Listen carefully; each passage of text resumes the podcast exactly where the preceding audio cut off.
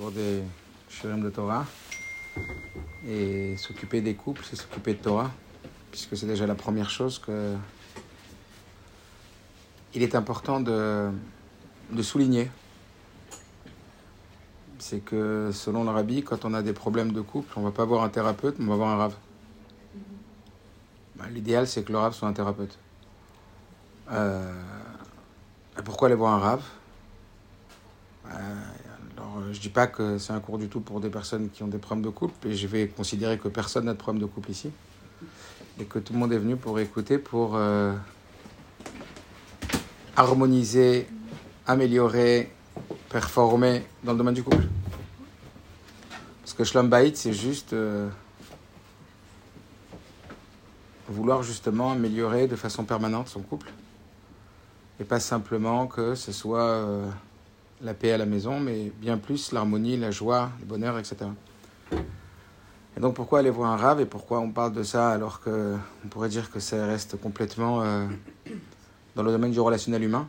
Euh, Parce que la Torah considère euh, que de réussir son couple fait partie de façon complètement intrinsèque de la réussite de sa mission spirituelle.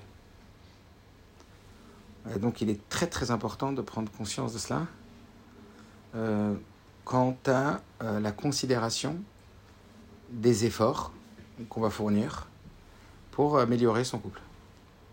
Donc c'est très important euh, de le savoir et de se dire bah, quand je fais des efforts pour mon couple, c'est pas seulement pour que ça soit plus sympathique dans mon couple, pas seulement euh, pour tous les avantages que ça représente, y compris et de façon très prononcée sur le bien-être des enfants, qui vont directement être peut-être les premiers bénéficiaires de ce bien-être euh, du couple, mais c'est aussi une mission spirituelle, une réussite spirituelle. Et c'est la raison pour laquelle, avant la tfila, avant de commencer la prière du matin, on récite une Mishnah, euh, qui est une Mishnah euh, qui fait suite donc à la bracha de la Torah.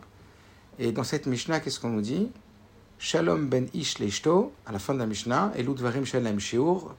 Voilà les choses qui n'ont pas de mesure tant le salaire sera grand. Et on nous dit quoi? Shalom ben ish Torah. On finit cette Mishnah en disant eh ben, sachez que le salaire de faire le shalom entre un homme et une femme est très très puissant. Puisqu'on le dit juste avant de dire même Talmud Torah, l'étude de la Torah.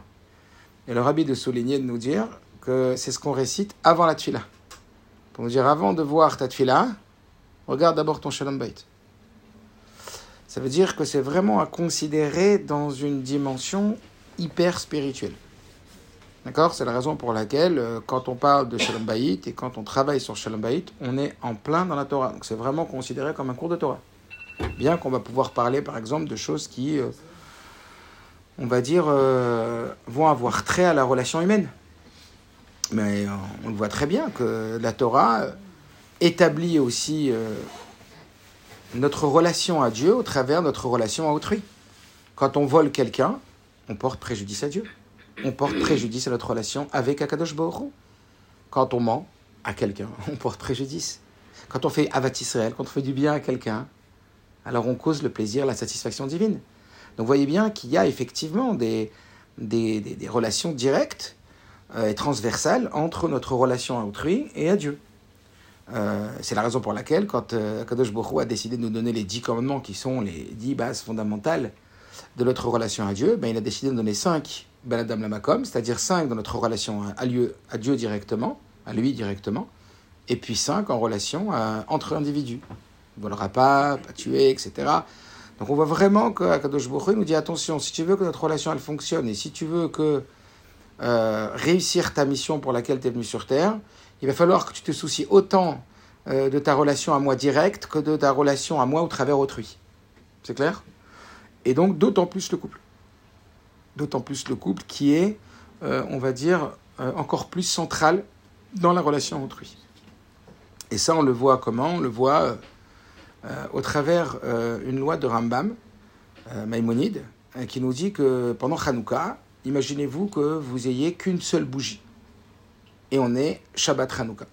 Alors vous savez qu'on allume les bougies de Shabbat et on doit allumer les bougies de Hanouka. Maintenant, je vous pose la question, on a une seule bougie, on est dans un, je sais pas quoi, dans un endroit où il n'y a vraiment pas d'autre bougie que cette bougie, et on doit allumer. Alors il dit, qu'est-ce qu'on doit allumer? La bougie de Shabbat ou la bougie de Hanouka? C'est quoi le plus important? C'est quoi? Shabbat. Pourquoi? Pourquoi pas Hanouka? Pourquoi vous dites Shabbat? Hein Parce que c'est la lumière du foyer. Euh, parce que c'est le lumière du foyer. Alors Rambam il dit, effectivement, que si on a une seule bougie, on doit d'abord allumer la bougie de Shabbat avant la bougie de Hanouka. Et comment il le justifie? Il dit parce que toute la Torah a été donnée pour faire le shalom. Et que la raison pour laquelle on allume les bougies de Shabbat, c'est pour le shalom. Et pour le shalom à la maison. Les bougies de Hanouka, elles servent à illuminer l'extérieur. La bougie de, de Shabbat, elle sert à éclairer l'intérieur. Si tu as une seule bougie, c'est-à-dire si tu as un peu de lumière, au lieu de faire le beau dehors, fais le beau dedans. la lumière, tu dois d'abord l'amener à l'intérieur et ensuite seulement à l'extérieur. C'est d'abord à l'intérieur et après à l'extérieur. C'est d'abord Shabbat. Et il nous dit pourquoi, plus précisément, parce que Dieu a été prêt à effacer son nom pour rétablir la paix dans le foyer. Et dont on le voit à propos de la femme qu'on appelle la Sota. Cette femme Sota était une femme euh, bien qui avait reçu une directive de son mari de ne pas parler avec euh, tel individu parce qu'il l'a suspecté. Et il lui a dit, s'il te plaît, ne parle pas avec cet homme. Elle a quand même parlé avec cet homme. Et puis elle a été plus loin, elle s'est isolée avec cet homme. Au terme de cet isolement, le mari a le devoir, avait le devoir d'amener cette femme à Yerushalayim, euh, au temple, et donc de lui faire boire une eau spéciale dans laquelle on allait effacer un parchemin sur lequel on avait écrit, parmi ce qui était écrit, il y avait écrit le nom de Dieu. Et donc, on allait effacer le nom de Dieu, alors que c'est extrêmement grave d'effacer le nom de Dieu, et que c'est le plus grand euh, chilou lachem, profanation qu'il puisse y avoir. Mais pourtant, Dieu dit quoi? Eh bien, on va effacer le nom de Dieu, non pas pour vérifier si la femme a trompé son mari ou non, c'est pas ça le but, mais c'est pour regagner la confiance du mari. Rachid nous dit que lorsque dans un couple la confiance disparaît, c'est les disputes qui apparaissent. La confiance est la base de l'amour. La confiance est la base de la relation. Et donc cet homme qui a dit à sa femme de ne pas s'isoler, enfin de ne pas parler avec un homme, puis elle a parlé avec lui, puis en plus elle s'est isolée avec lui. Et donc au terme de cet isolement, ben, le mari, vous comprenez que maintenant il a une très faible confiance en sa femme. Et le fait qu'il n'ait pas confiance en sa femme, qui peut lui redonner confiance? Qui va redonner confiance à la personne qu'on a suspecté de nous avoir trompé ben, Le seul, c'est Akadosh Borou. Et Akadosh Borou, il dit, regardez jusqu'où je vais le projet pour lequel j'ai créé l'univers, c'est pour diffuser mon nom sur Terre, c'est-à-dire pour diffuser ma présence sur Terre. On est là pour éveiller la conscience de l'existence de Dieu et de l'impact de Dieu dans le monde.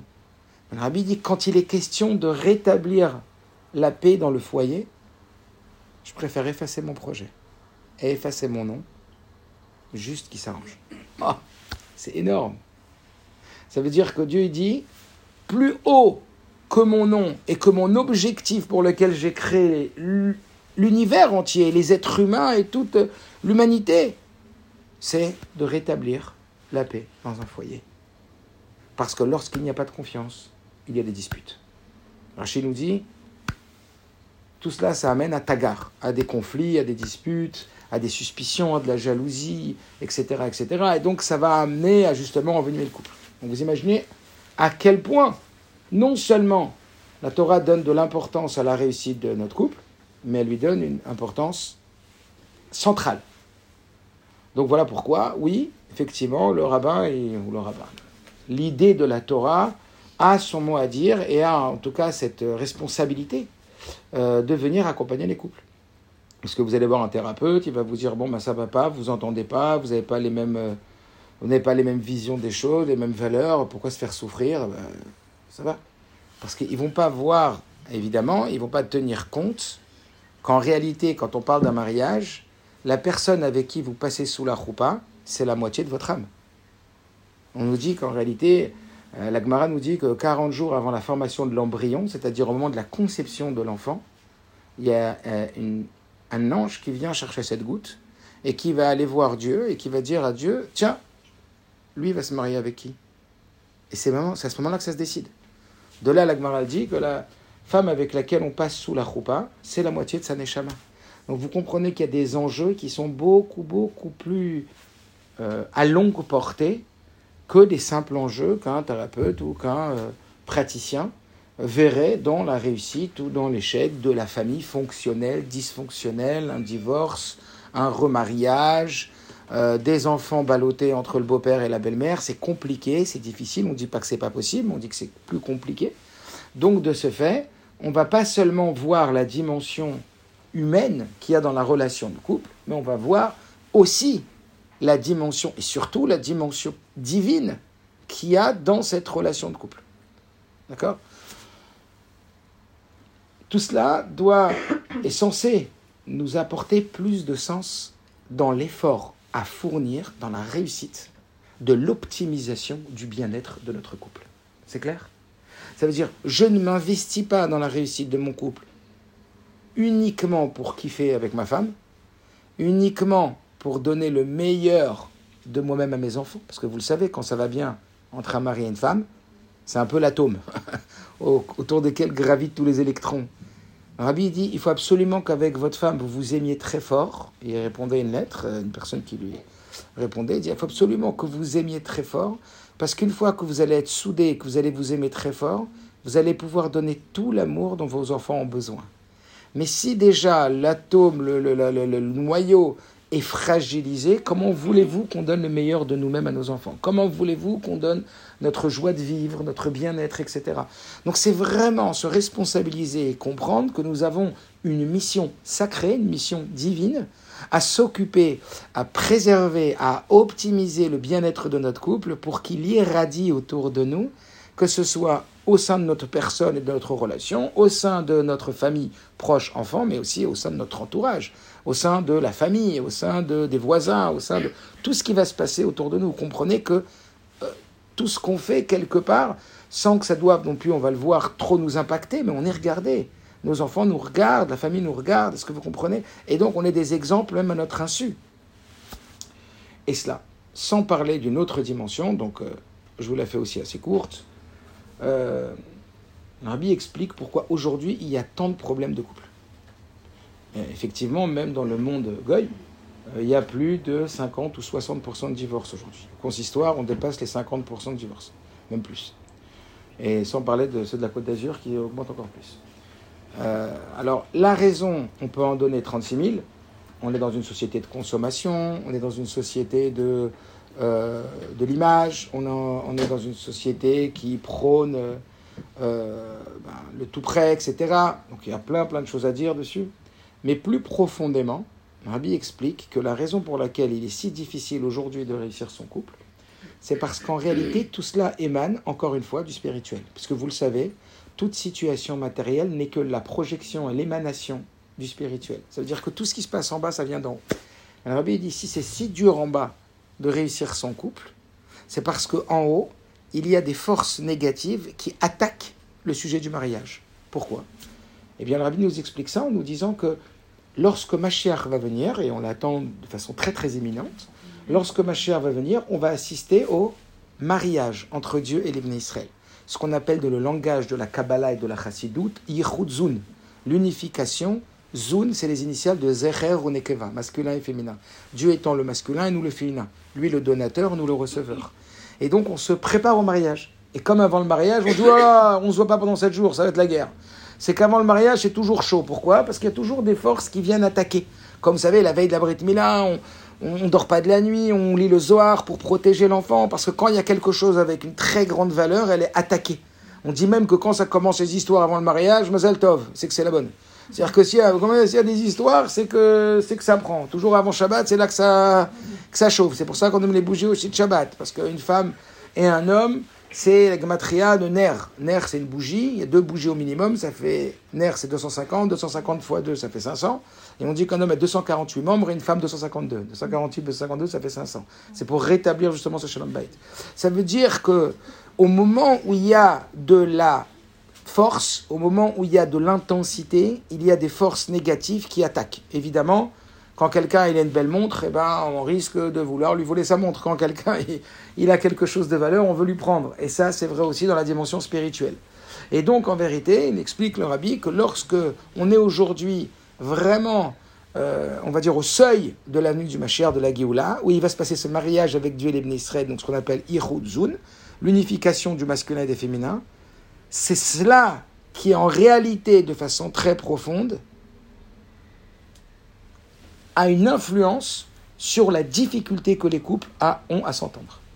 Même si on pourrait très bien se dire, non, réalité, c'est que des problèmes d'ordre social, d'ordre euh, d'ordre économique, d'ordre euh, tout ce que vous voulez, d'ordre humain. Il y avait comme ça d'ailleurs une histoire avec euh, Rabbi Meir Balanès, que vous connaissez certainement, euh, qui se rendait le vendredi dans une maison où c'était la guerre, c'était beaucoup de conflits. Et Rabbi Meir Balanès, il allait et il essayait de le shalom. Premier Shabbat, il arrive vendredi soir à faire le shalom dans le couple. La semaine d'après, il entend que c'est encore la, la guerre. Alors il revient et il remet le shalom. La semaine encore d'après, il revient et il rétablit la paix. Mais cette fois-ci, a priori, elle va être durable, cette paix.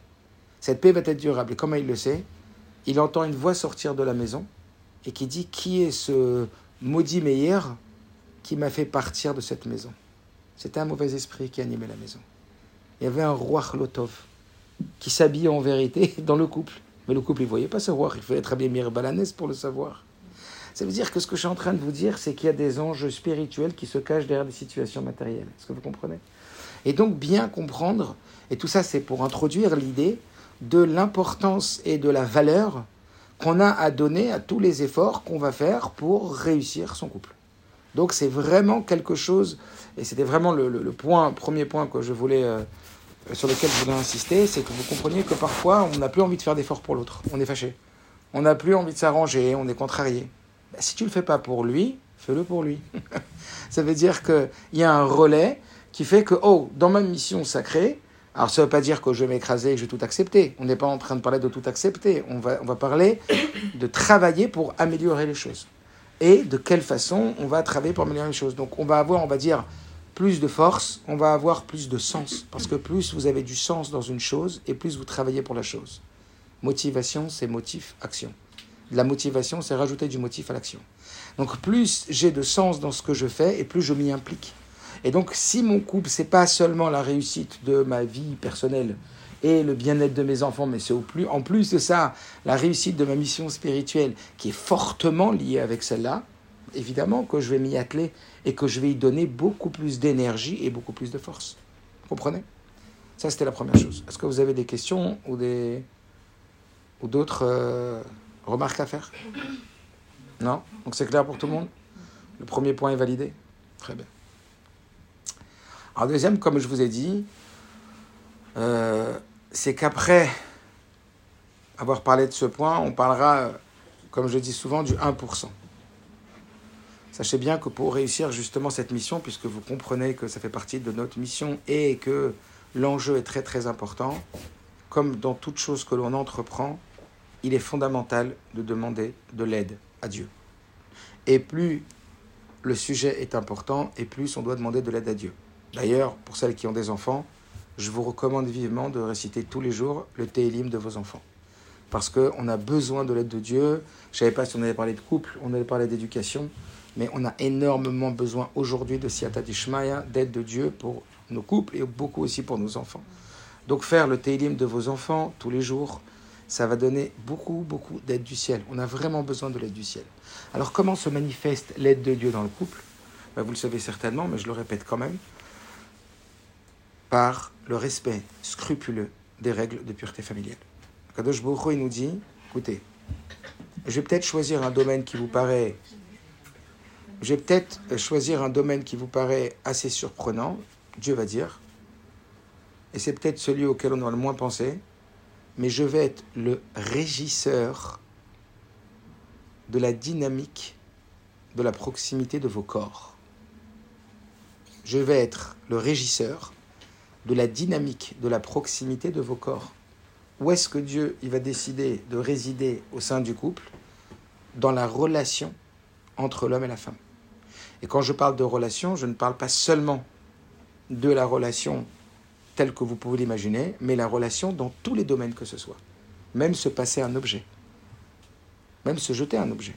Pas sur la tête, hein, mais se lancer un objet. euh, même manger les restes d'un plat de sa femme quand elle n'a euh, pas fini son plat. Ça veut dire que Dieu va s'ingérer dans la proximité et la, et la distance, parce que c'est ça en vérité le... Vous savez, comme on, voit que le cœur vit par son battement, par son va-et-vient, et bien de la même façon, le couple va vivre par ce va-et-vient, par cette distance, cette proximité. La chassidoute explique qu'on ne peut pas désirer ce qu'on a déjà. T'as acheté ta voiture, t'as ta voiture. T'as acheté tes bottes, t'as tes bottes. Ça fait trois mois que tu les portes, ça fait trois mois que t'as ta voiture. Tu la désires plus, ta voiture. Par contre, quand le garagiste prend la voiture en en révision et que pendant deux jours on est privé de voiture ou alors il y a une panne, bah, on est bien content. Moi, il y a deux jours, mon scooter il m'est tombé en panne. J'ai- pris la trottinette du petit et tout. J'étais bien content de retrouver mon scooter après. Ça veut dire que, encore une fois, si vous voulez, euh, cet éloignement, cette perte, va nous faire prendre conscience de la valeur de ce que l'on a. Et là, qu'est-ce qui se passe? Dieu va s'ingérer quelque part dans la relation de la dynamique, de la proximité, de l'éloignement du couple, justement pour vitaliser, dynamiser, énergiser le couple, en disant, ben voilà, il y a des moments où tu vas être ultra proche, même plus proche que ton père et que ta mère et que tout le monde. C'est la proximité à l'état absolu. Et puis y avoir une distance quand même avec, euh, je sais pas, pour un homme, euh, ta femme de ménage ou ton concierge, tu n'as pas. Ça veut dire à ton concierge, tu te passes le courrier, c'est pas grave. Puis ton mari, il n'a pas le droit de te passer le courrier. Alors on pourrait dire, allez, ça y est, combien, jusqu'où? C'est, comme on dit en hébreu, maxime, c'est une exagération. C'est trop. Combien? On- Jusqu'à quoi? Pas passer un courrier, t'as peur que quoi? Parce que j'ai passé le courrier à mon mari, il va se passer quelque chose? Non Kadosh Hu, il est venu donner des règles ultra précises. Il a dit, il y a un domaine où je te laisse complètement gérer ton couple.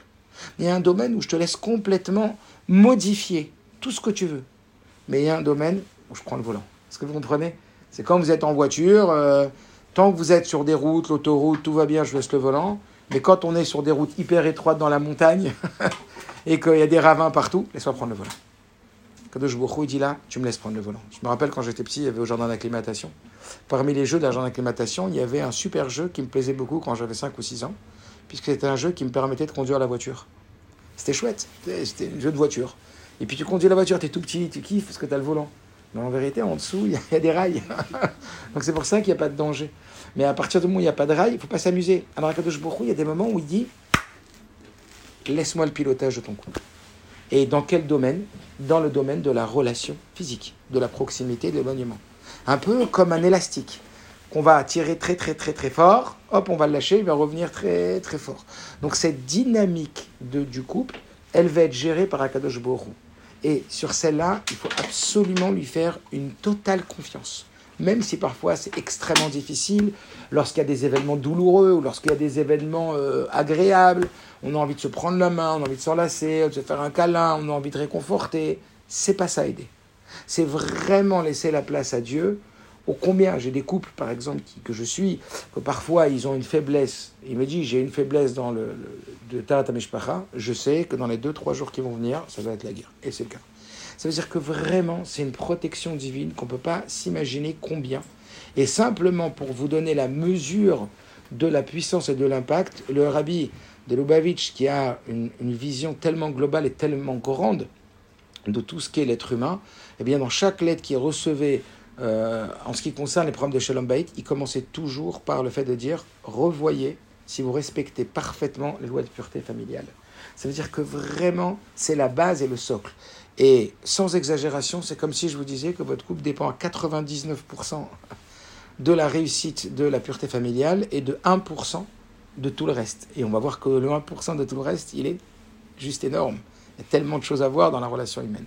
Mais encore une fois, dites-vous que c'est vraiment fondamental. Et donc si ah bon, on n'a pas bien appris, on ne sait pas exactement comment il faut faire, on ne sait pas exactement si c'est permis, c'est interdit, il faut revoir, il ne faut pas avoir honte à n'importe quel âge de revoir.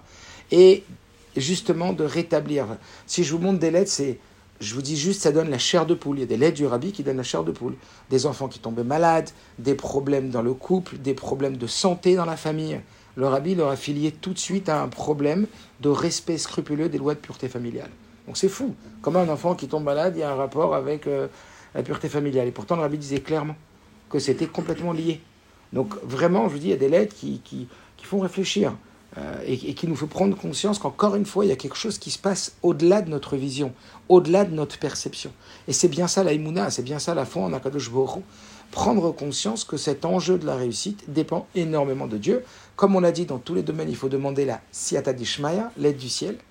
À plus forte raison pour un domaine aussi important que Shlom Bayit, c'est vraiment mettre toutes les chances de son côté pour réussir son couple que de respecter de façon scrupuleuse les lois de pureté familiale. Est-ce que vous avez des remarques, des questions, des objections? Ou ça va pour vous? Ça veut dire que vous êtes complètement d'accord avec ce que je viens de dire C'est bon?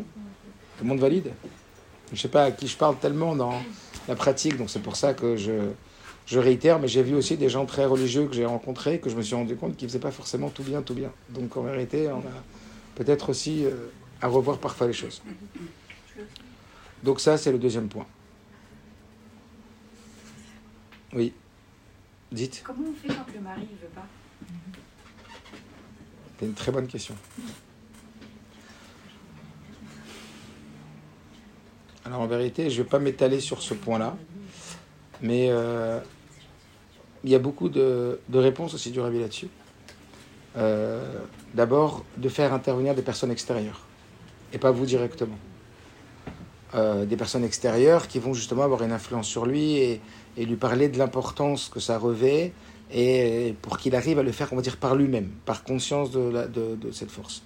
Ensuite, évidemment que euh, lorsque le mari il veut pas, il faut essayer de montrer que c'est vraiment pas contre lui, et que c'est pas qu'on cherche maintenant à lui montrer euh, qu'on tient tête ou qu'on n'est pas d'accord avec ses décisions, mais que lorsque, et ça on pourrait l'appliquer dans plein de domaines, dans plein de sujets différents, dans les relations de couple, à partir du moment où euh, ce que l'autre nous demande nous implique, nous avons le droit de choisir le oui ou le non. Ça veut dire quoi? Ça veut dire que une relation qui va être toxique, une relation qui va être dangereuse, c'est lorsqu'on va nous imposer quelque chose et non pas proposer quelque chose.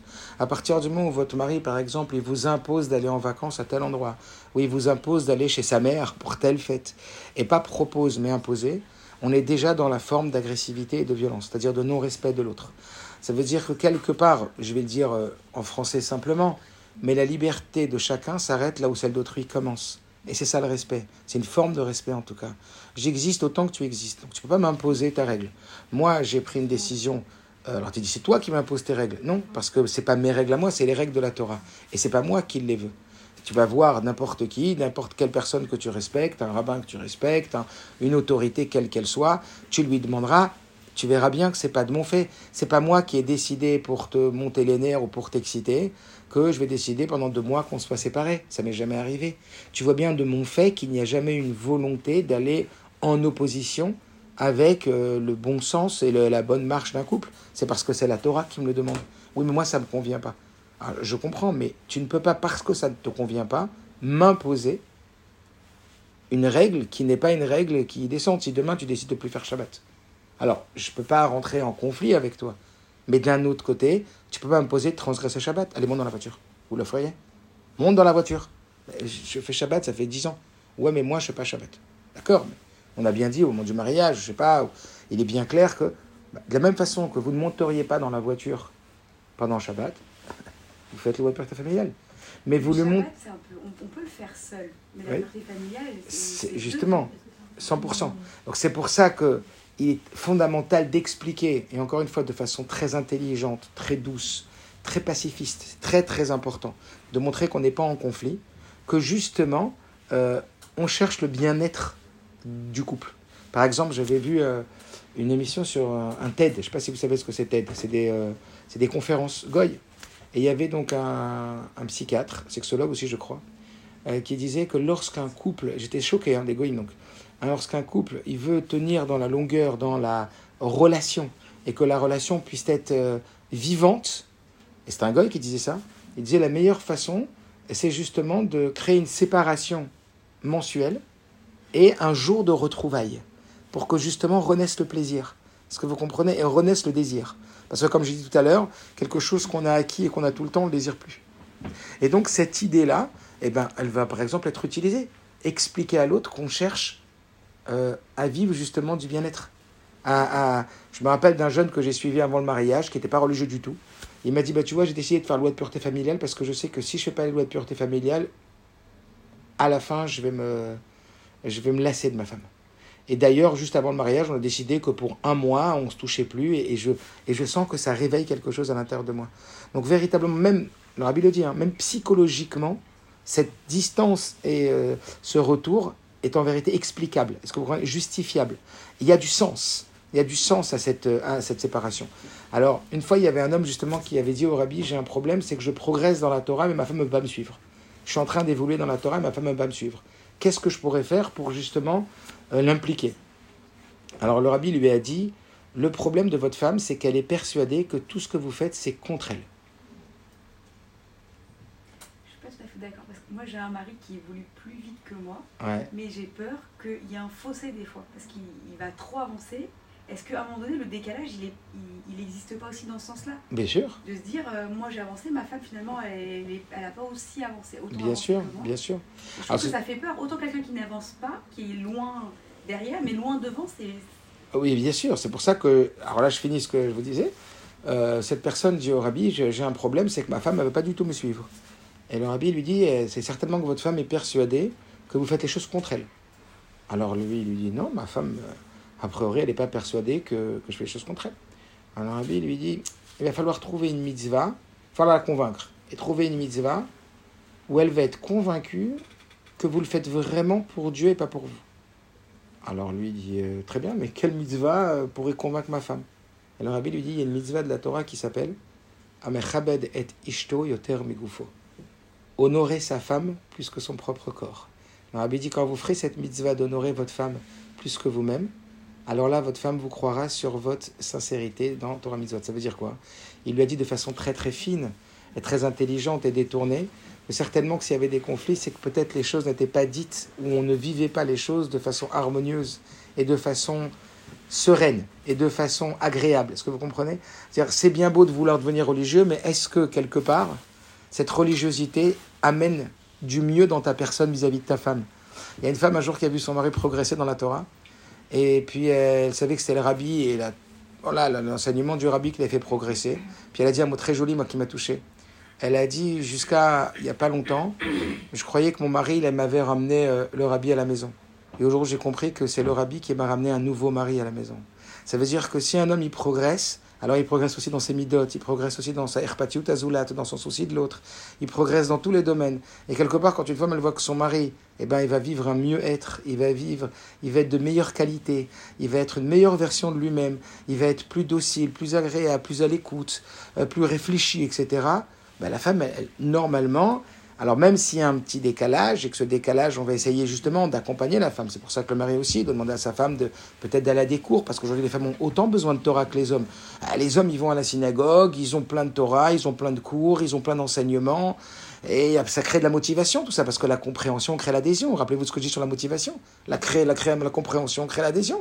Donc plus on va comprendre, plus on va étudier, plus on va entendre des, histoires des tzadikim, des valeurs des choses, et plus on va, on va veiller à cette émouna. Alors c'est pour ça qu'aussi le mari va aussi devoir s'occuper, comme il va s'occuper de lui, il va s'occuper de son épouse, de, chercher un cours qui lui corresponde, plein de choses, est-ce que vous comprenez? Mais oui, ça peut créer un décalage, et c'est pour ça qu'il faut être très très délicat et très habile avec justement euh, ce besoin de faire attention aussi à l'autre. Ok. Alors, euh, le troisième point euh, que je voulais aborder, c'est que, comme on l'a dit au début, le but c'est d'harmoniser et d'améliorer le couple. Donc maintenant on rentre dans le 1%. Maintenant qu'on a fini avec le 99%, que c'est notre relation à Dieu, maintenant on va parler du 1%. Quand un, khatan et une kala se marient, on leur souhaite quoi? In vea gefen, ve in vea gefen. Et c'est pour ça que sur les choupodes, vous voyez souvent des dessins de vignes, de grappes de raisin. Pourquoi on souhaite au khatan in vea gefen, ve in vea gefen? Pourquoi on leur dit que votre mariage soit comme une grappe de raisin? Pourquoi la grappe de raisin? Vous savez, vous avez déjà entendu? Pourquoi la grappe de raisin? Parce que vous savez quand est-ce qu'on mange un fruit? Quand on est rassasié. On mange un fruit que pour le bon goût qu'il a. En général, quand le, goût il est acide, on dit ah, j'en veux pas de ce fruit. Le fruit il se mange quand? À la fin du repas. Rarement, à part tout Bishvat, on fait un repas de fruits. Puis même un repas de fruits ne nous nourrit pas. Bon, ok, tu m'as donné tes fruits, là, maintenant il faut passer à la vraie, quoi. Il faut vraiment manger. Donc pourquoi on mange des fruits Uniquement pour le kiff? En fin de repas, pour le plaisir, pour le goût. Qu'est-ce qu'on souhaite au Khatan Kala? Que vous puissiez rentrer à la maison toute votre vie que pour le plaisir, que pour le kiff. Que jamais vous rentriez à la maison par devoir. Que ça soit Welcome to Paradise. C'est vrai que quand tu rentres à la maison, c'est ce que je dis à mes élèves le matin avant d'arriver à la tfila, Welcome to Paradise. Que le but de la maison, c'est que c'est un paradis. Bâti les gagnants, Chotikala. Je suis venu dans mon jardin, ma femme la Kala, le Gan Eden, Adam et Chava. Le but, c'est que la maison, ce soit un paradis. Et quand je rentre dans le paradis, c'est pourquoi? Pour manger des fruits. Adam et Chava, ils ont trouvé des fruits. Donc, qu'est-ce qu'on dit au Kratan et Kala? Attention, hein. attention de rentrer à la maison le soir par devoir. Hein. Que vous rentriez toujours à la maison par plaisir. Hein. Après, il faut se demander qu'est-ce qu'il faut mettre en place pour ça? Et pourquoi le raisin et pas un autre fruit? Pourquoi pas la pastèque? Ou pourquoi pas euh, la grenade? C'est le nombre Non. C'est? Le nombre Non. Allez-y, pourquoi le raisin? Pas par rapport au vin, C'est-à-dire? Que plus, plus il vieillit, plus Bravo. il se bonifie. Exactement. Parce que c'est le seul fruit qui, en vieillissant, se bonifie. Et donc, on dit non seulement on vous souhaite que ce soit Malcolm to Paradise les premières années de mariage, mais que plus les années passent et que ça soit encore plus Welcome to Paradise. Que plus le temps passe et plus vous ayez du plaisir à rentrer à la maison. Ça veut dire que ça aille dans le sens du raisin, dans le sens du vin. Est-ce que vous comprenez? Et ça, c'est la raison pour laquelle on met ces grappes de vin et on souhaite, dès qu'on entend quelqu'un khatan kala, on dit. Que votre mariage, il soit geffen. Que vous rentrez pour le kiff et que plus les années passent et plus que ça soit un kiff. Seulement, comme un jardin, un mariage, ça s'entretient. Un mariage, ça s'entretient. Et en réalité, on va voir que la réussite du mariage, elle dépend plus du petit entretien quotidien du couple, plus que du grand coup de ménage dans le jardin. Je ne sais pas si vous avez certaines d'entre vous qui ont un jardin, mais l'entretien d'un jardin, c'est un petit peu au quotidien beaucoup plus qu'une fois toutes les trois semaines, on va euh, s'occuper des arbres, de la pelouse, je sais pas quoi. D'accord? Le véritable entretien d'un jardin, c'est tous les jours. De la même façon, il faut comprendre qu'un couple, ça s'entretient tous les jours. Et ça s'entretient de plein de façons. Alors, il y aurait énormément de facettes à aborder dans cet entretien de couple, énormément. Mais je vais en aborder juste quelques-unes. De la même façon que dans un jardin, il y a les bonnes herbes et il y a les mauvaises herbes. Vous savez la différence? Les mauvaises herbes, elles poussent toutes seules. Elles n'ont pas besoin de nous. Et elles poussent très vite. Moi, j'ai un petit jardin. Les mauvaises herbes ou les mauvais arbres, ceux qui abîment les autres dans les racines, ils poussent à une allure et ils n'ont pas besoin d'arrosage, rien du tout. hein. Mais par contre, les bonnes herbes et les beaux arbres et les belles fleurs, il faut s'occuper, arroser, mettre de l'engrais. C'est-à-dire que vraiment, il faut bien comprendre que c'est exactement la même dynamique. Les mauvaises habitudes, elles viennent toutes seules. Les bonnes habitudes, c'est du boulot. Est-ce que vous comprenez? Euh, Et c'est la raison pour laquelle ben, on a tendance facilement à comparer un couple avec un jardin. Welcome to Paradise, le paradis, le Gan Eden. Alors on va parler dans le temps qu'on a maintenant, qui nous reste, ben, justement de quelques mauvaises herbes et de quelques bonnes herbes. Encore une fois, il y aurait beaucoup, beaucoup à développer, mais je vais en prendre euh, deux, trois de chaque côté. Ça va pour vous? Vous voulez intervenir? Non, ça va Ok. Alors je vous parlais de, à mon sens, à moi, peut-être aujourd'hui, les deux plus, les deux mauvaises herbes les plus nocives. La première, je vous lis un petit texte. On va voir si. Avez-vous entendu parler de ce mot? Le fubing. Fubing. P-H-U-B-B-I-N-G. Ben, vous avez appris un nouveau mot ce soir. Qu'est-ce que le fubing Mot valise en anglais formé à partir de phone et snobbing, qui peut se traduire par télésnobber. C'est l'acte d'ignorer des personnes physiquement présentes en consultant son téléphone plutôt que de communiquer avec elles. Fubing, ça veut dire je me sens snobé parce que l'autre il est à côté de moi à la maison mais il est devant son portable toute la soirée. Est-ce que j'existe? Est-ce que je l'intéresse? C'est le fubing. Donc ils ont inventé un mot, sympa C'est l'acte d'ignorer des personnes physiquement présentes en consultant son téléphone plutôt que de communiquer avec elles. Celui qui se comporte de la sorte est appelé un fubeur. Fubeur, milachon, téléphone et snobé, un snobber. Voilà que je ne l'intéresse peut-être pas, peut-être que quoi, il y a quelque chose de mieux à regarder sur ton portable que de me parler ou de me regarder? Donc vous avez compris, je ne vais pas développer parce qu'il y a plusieurs points que je voulais développer, mais on va voir tout de suite l'attention et la place que l'on donne au téléphone portable au sein du couple et dans la maison. Le deuxième point, et je ne parle pas de Netflix et de tout ce qui peut justement risquer de détruire Kepchuto des relations concrètement entre un homme et une femme, de créer une scission, de créer une distance. Euh, non, c'est toi qui as regardé mon portable, non, c'est moi qui ai regardé mon portable, et je vais vous en parler juste après. Non, mais c'est parce que tu le regardais le tien que je regardais le mien. Ah bon, c'est moi. Ah bon, c'est toi. Oh, mais t'as vu combien de temps tu l'as regardé? Ah, t'es blata, t'as pas vu hier combien de temps t'étais dessus? Ça te dérange pas quand je rentre à la maison que tu es devant le portable et es en train de parler au téléphone? Ça fait 10 minutes que je suis rentré. Mais toi, ça t'a pas dérangé hier d'être une demi-heure au téléphone alors que je t'attendais hein? On y va. L'autre problème des fubeurs ou des téléphones portables. Un message disant Bonjour, tu me manques. Comment se passe ta journée? Un message. On va parler du WhatsApp. Le deuxième, euh, le deuxième danger, qui est dans le premier, dans la première mauvaise herbe. Un message disant Bonjour, tu manques. Imaginez votre mari dans la journée Bonjour, tu manques. Waouh Quel kiff. En pleine journée, alors, comment se passe ta journée, chérie? C'est génial, non? Quel ergesh, quel sentiment d'existence, de valorisation. Je ne rigole pas, c'est vrai. Ça représente un vrai geste simple qui enrichit la relation affective.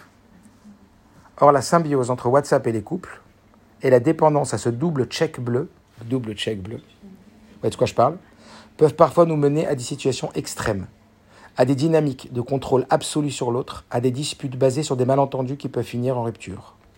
Un psychiatre qui écrit ça. Alors l'immédiateté de la réponse et la proximité apportée, l'immédiateté de la réponse et la proximité apportée renforcent les relations. Cependant, les choses semblent se compliquer lorsque nous affinons ce lien et nous atteignons la phase de cohabitation et de consolidation. Les thérapeutes spécialisés dans les couples remarquent de plus en plus une chose. Cette combinaison entre WhatsApp et le couple est souvent une arme à double tranchant.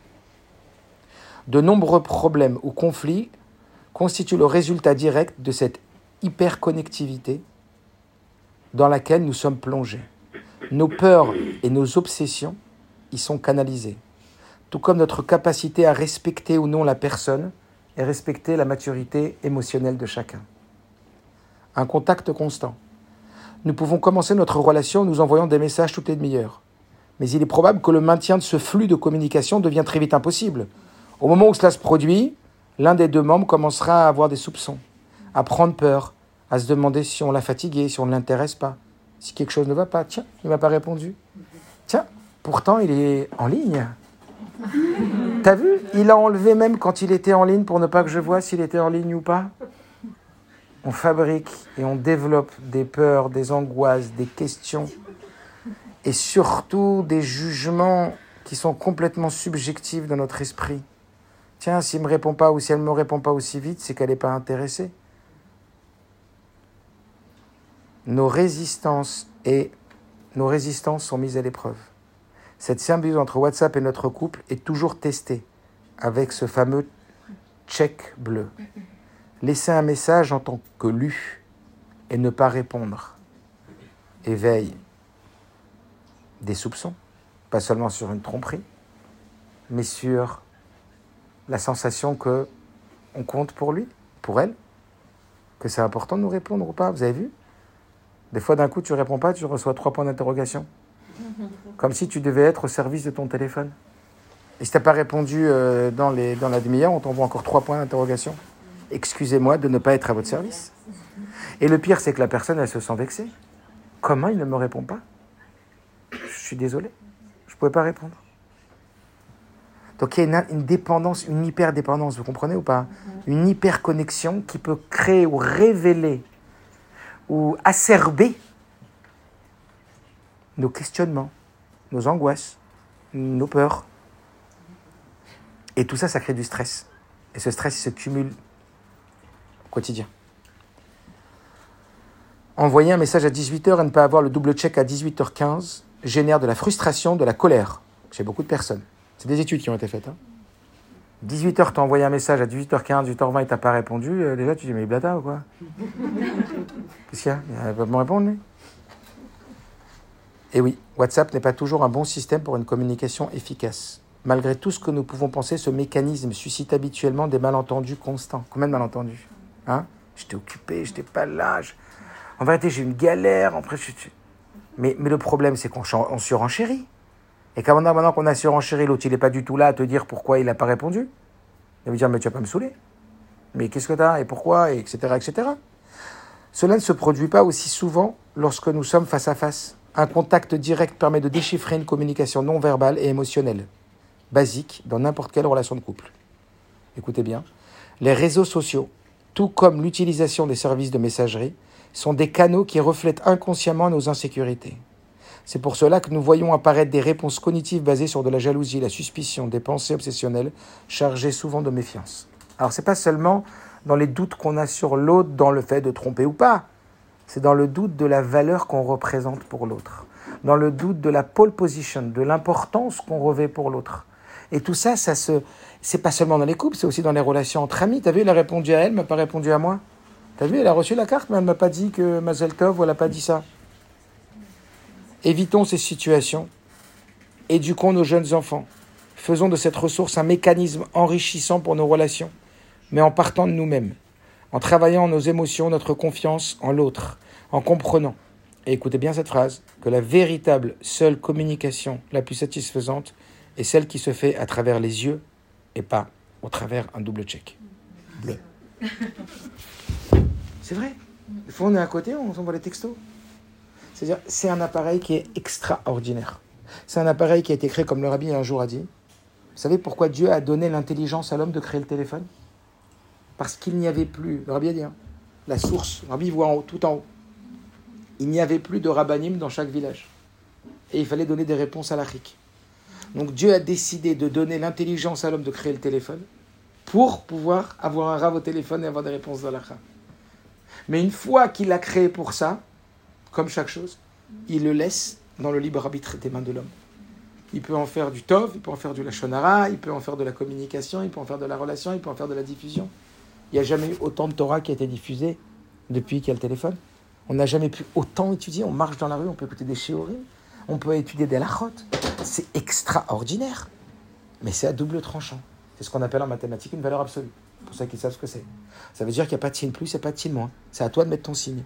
Mais à nous, encore une fois, l'idée c'est quoi? C'est pas de se dire, ben, on va arrêter. Mais on va dire, on va mettre de la distance. On va contrôler. C'est pas à ce téléphone de me contrôler, c'est à moi de contrôler ce téléphone.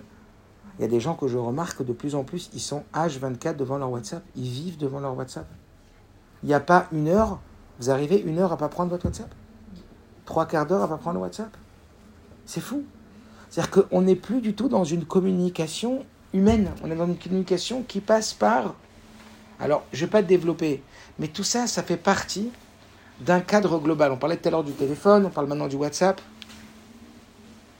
Il y a énormément de couples où je me suis rendu compte que une des plus grandes problématiques de leur relation, c'est que le soir, ils étaient tout simplement trop devant leur téléphone.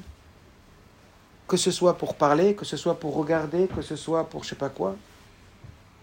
Et bon nombre d'entre eux ont accepté ma demande qui a été à quelle heure vous rentrez à la maison? 20h 20h30 On va dire comme ça. De 20h30 à 21h, vous avez le droit au portable. À 21h, vous rangez le portable dans le tiroir. Il n'y a plus de portable jusqu'à 23h. 23h, 23h30, vous reprenez votre portable une demi-heure. Vous contrôlez. Vous avez envie d'être en connexion avec votre famille, envie d'être en connexion avec vos amis, c'est top, mais pas sur le dos de la relation physique, matérielle, gâchemie, qui représente vraiment la vraie relation. Est-ce que vous comprenez ou pas C'est pas des soirées entières. Alors, c'est incroyable, à la fin de cet article, il y a ce docteur qui donne un conseil, et j'étais choqué de lire son conseil. Elle appelle le 20-1-1, c'est-à-dire 20 minutes par jour, sans portable, un à un. Le Rabbi Lubavitch, il y a bien longtemps de ça, il a eu un stroke, vous savez, il a eu un arrêt cardiaque. Il a eu un cardiologue qui s'est occupé de lui euh, façon très très très rapprochée, c'était le docteur Weiss, qui n'était pas à Chabad. Et le docteur Vass est devenu très très proche du rabbi suite justement au fait qu'il a qu'il s'est- occupé du rabbi euh, H24. Et puis après, donc quand le rabbi allait mieux, il était toujours très proche du rabbi. Et puis le docteur Vass, il a posé une question au rabbi et il lui a dit j'ai un souci avec ma femme. Aujourd'hui, je suis archi demandé parce que c'était un cardiologue réputé qui avait évidemment euh, excellé dans son domaine. Et il a dit maintenant j'ai tellement de rendez-vous que ma femme se plaint que je ne sois pas assez présent à la maison. J'aimerais que le rabbi me donne un conseil pour mon shalom bayit. Le rabbi lui a dit j'ai un conseil à donner. D'accord? C'est celui que moi-même je m'en pratique. Tous les jours, je m'assois 20 minutes avec ma femme et je m'entretiens et je, suis en relation avec ma femme et je donne à ce temps autant de valeur et d'importance que lorsque je mets les téfilines. Rabbi. Ça veut dire quoi? Cette femme-là aujourd'hui, enfin ce médecin, dit la, une des solutions, c'est 20 minutes par jour. J'étais choqué encore une fois. Vous voyez, comme tout à l'heure on parlait de la relation de, de, pureté familiale, que sur TED, un goy, un psychiatre qui va te dire, ah ben, il faut qu'il y ait de la distance et puis qu'on revienne. Euh, 30 ans après, ils se rendent compte de ce qui a été dit euh, 30 ans avant, vous comprenez? 20 minutes par jour. Encore une fois, comme je disais tout à l'heure, hein, on n'impose pas. Parce qu'imposer, c'est de la violence. On propose. Et si on passait 20 minutes par jour, sans téléphone, quand les enfants ils sont au lit, juste à se parler, à discuter, à, à échanger, à se raconter des choses. Ça paraît rien. C'est de l'entretien du jardin. C'est de l'entretien de relations. C'est un moment privilégié. C'est un moment où on va se regarder. Donc on sait, on dit que les yeux, c'est les fenêtres de l'âme. Quand vous regardez quelqu'un depuis tout à l'heure, vous me regardez, c'est pas mon nez que vous regardez, ni mes oreilles, c'est mes yeux. Ça veut dire que les yeux, c'est les fenêtres de l'âme. Le rabbi précédent dit que les yeux, c'est les fenêtres de l'âme. Quand tu parles à quelqu'un dans les yeux, c'est à son âme que tu, que tu parles. Il y, a, quelque chose, il y a des fréquences vibratoires. Est-ce que vous comprenez ou pas? Il y, a, il, y a, du, il y a du vécu. Il y a quelque chose qui, qui est irremplaçable. Et quelque part, eh bien oui, je vous le dis, ce téléphone, ce fubing, ce WhatsApp risque, si on ne le contrôle pas, d'extrêmement fragiliser nos couples. Et aussi notre relation avec les enfants, hein, c'est pareil. Hein. Tu es au téléphone, ton enfant il te parle trois fois, attends, attends, je suis au téléphone, tu vois pas, tu peux attendre deux minutes. Et puis on va faire attendre, et on va faire attendre, ou on va, ou on va pas répondre, ou on va montrer. Non. Rentrer à la maison avec le téléphone dans une discussion, ça veut dire je suis occupé à autre chose qu'à toi. Le kavod, ça veut dire quoi en hébreu? Le mot kavod vient du mot mechabed, qui veut dire balayer. Et balayer, ça veut dire faire de la place à l'autre. Imaginez, vous rentrez, vous êtes à la maison, votre mari rentre, allô, ouais, ouais, ah salut, ça va, ouais, ouais, alors. Quel sentiment vous avez? Quelle place j'ai? Par contre, le mari, moi je sais qu'avec ma femme, on a décidé que jamais on rentre à la maison en conversation. Même quand j'ai une conversation à finir, j'attends de la finir dehors. Et je rentre à la maison et on s'est promis qu'à chaque fois que je rentre à la maison, qu'elle rentre à la maison, c'est un sourire et une disponibilité. Mais ça change tout. La première chose que je dis à formation de couple, c'est souriez-vous. C'est une Mishnah dans Perkavot. Quand tu souris à quelqu'un, tu lui montres un accueil chaleureux. Il est, comment voulez-vous Welcome to Paradise quand euh, tu es au téléphone et l'autre il est au téléphone? Il n'y a pas de Welcome to Paradise. Est-ce que vous comprenez ce que je veux dire? Il faut se donner les moyens de Welcome to Paradise. Euh, Sachez qu'un homme, le sourire de sa femme, c'est Mechayeoto. Le sourire de la femme pour un homme, c'est. Sachez qu'un homme, ce qu'il veut, c'est rendre heureux sa femme, c'est tout. Il se sent le meilleur de la terre quand il arrive à rendre heureux sa femme. Et ça le rend très très mal quand il n'arrive pas à la rendre heureuse. Et il veut que ce soit lui qui la rende heureuse, bien sûr, pas les copines. Mais l'idée, c'est quoi? Ouais, c'est le système de l'homme. Mais en tout état de cause, je vous le dis, il est impératif que vous parliez avec vos maris ce, ce soir, pour celles qui ont cette difficulté ou quoi, qui est très répandue aujourd'hui. Viens, on discute. Pas je t'impose, pas j'ai entendu au cours ce soir, donc à partir de maintenant c'est fini. que- tu ranges ton portable. Le rabbi il a dit 21h, 21h30 et 22h, 23h, 23h30. C'est comme ça et c'est pas autrement. Euh, va dire c'est qui celui-là euh, Qu'il a qu'à faire ça chez sa mère ou chez sa femme et qu'il laisse tranquille. Non, on n'impose rien, encore une fois. Imposer, c'est de la violence. Proposer, c'est c'est donner envie.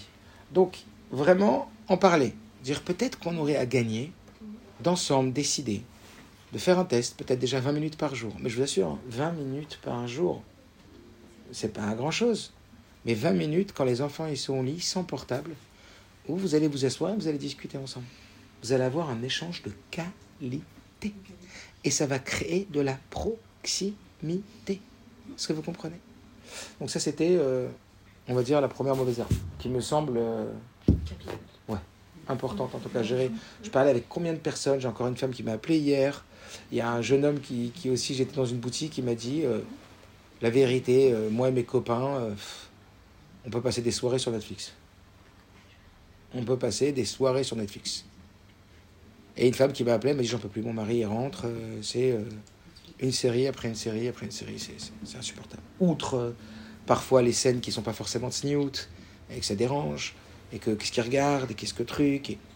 Mais quelque part après, le fait de se réfugier soit aussi dans son portable, en bas, est-ce qu'il le regarde Ben, Moi je regarde aussi, euh, puisqu'il est devant son...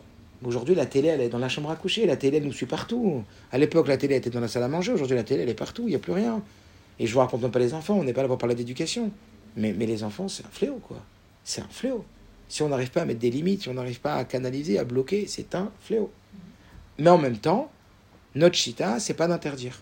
C'est de canaliser. Que combien tu vas interdire Derrière ton dos, ils vont pas apprendre à avoir de l'autodiscipline, etc. Ça dépend à quel âge. Hein. Je vous dis pas d'à 15 ans, euh, de c'est un enfant un portable à 13 ans, à 14 ans, à 15 ans. À un âge où l'enfant, il a construit euh, psychologiquement du contrôle sur le psy. qu'un enfant, quand même l'adolescent, il n'a pas fini de fabriquer son système de con- d'autocontrôle intérieur. Je vous parle psychologiquement. hein. Donc oui, un enfant, tu peux pas le laisser avec des objets qui sont aussi dangereux. C'est des objets qui sont on extrêmement dangereux. Ah, c'est sûr que dans une certaine mesure, à un enfant, on doit imposer. Mais attention, comment on impose à un enfant Dans le respect. Et là, je vous demande de défaire la natte qui malheureusement est trop souvent euh, celle qui est présente dans nos foyers. Fermeté ne rime pas avec agressivité. On peut très bien être ferme sans être agressif. Je t'ai dit non, c'est non. Et même s'il fait euh, une crise, on reste calme. On est nous à apprendre à nos enfants être maître de ses émotions. Je suis désolé, c'est pas à toi que je dis non, c'est à ta demande que je dis non. À toi je dis oui, toi je t'aime. C'est cette, chose- cette chose-là qui est pas bonne, mais toi t'es bon. Et demande-moi autre chose, je te dirai oui. Tu vois que j'ai rien contre toi. Désidentifier la problématique ou la demande de la personne. Est-ce que vous comprenez ou pas? C'est parce que je te dis non, parce que dès que l'enfant il entend non, ça veut dire je t'aime pas. Non, c'est pas que je t'aime pas, je t'aime. Mais je te dis non à ça, demande-moi autre chose parce que je te dirai oui. Non, non, moi je veux rien, je veux que ça. Bon, je suis désolé. Mais ça, je peux pas et, et, et je vais rester ferme. La fermeté construit, l'agressivité détruit. Est-ce que vous comprenez? La fermeté construit l'estime de soi, la confiance en soi. Un enfant qui aura des parents fermes sera une personne qui aura plus tard beaucoup de confiance en lui et d'estime de lui. Des, des parents qui ont été fragiles et qui ont dit oui à tout. Alors je ne vais pas vous effrayer, mais le rabbi dit que les prisons sont remplies d'adultes qui ont eu des parents qui n'ont pas su dire non à leurs enfants. C'est ce qu'on appelle en termes de, éducatif le taux de frustration. Si un enfant n'a pas appris la frustration quand il était petit, il ne la supportera pas quand il sera grand. Est-ce que vous comprenez? Bon, mais on n'est pas dans l'éducation. L'idée, c'est justement de, de parer à ce problème. Alors, je vais aller un peu plus vite parce qu'il est 21h54. Euh, je vais parler du deuxième écueil qu'il peut y avoir et après j'irai directement dans les positifs parce que j'en comptais à en dire 4-4 mais ça va être trop long. Le deuxième,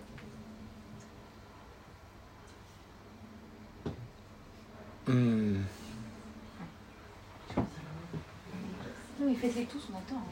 hein. le deuxième, c'est ce qu'on appelle la gestion de conflit. Comment gérer un conflit? Alors ça pourrait être un cours en soi.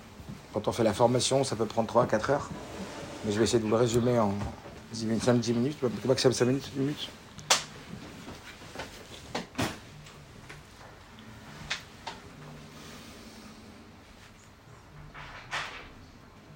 Ce matin, j'étais en rendez-vous avec un couple en Israël, par Zoom.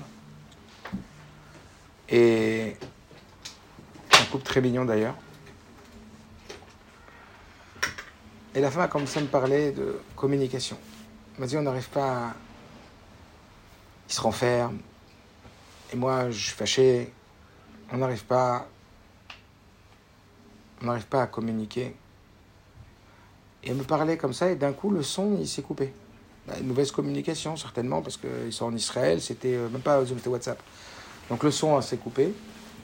Et puis, ça s'est rétabli, et je leur ai dit, bah, justement, je vais utiliser ce qui vient de se passer pour vous expliquer ce qui peut se passer dans la communication.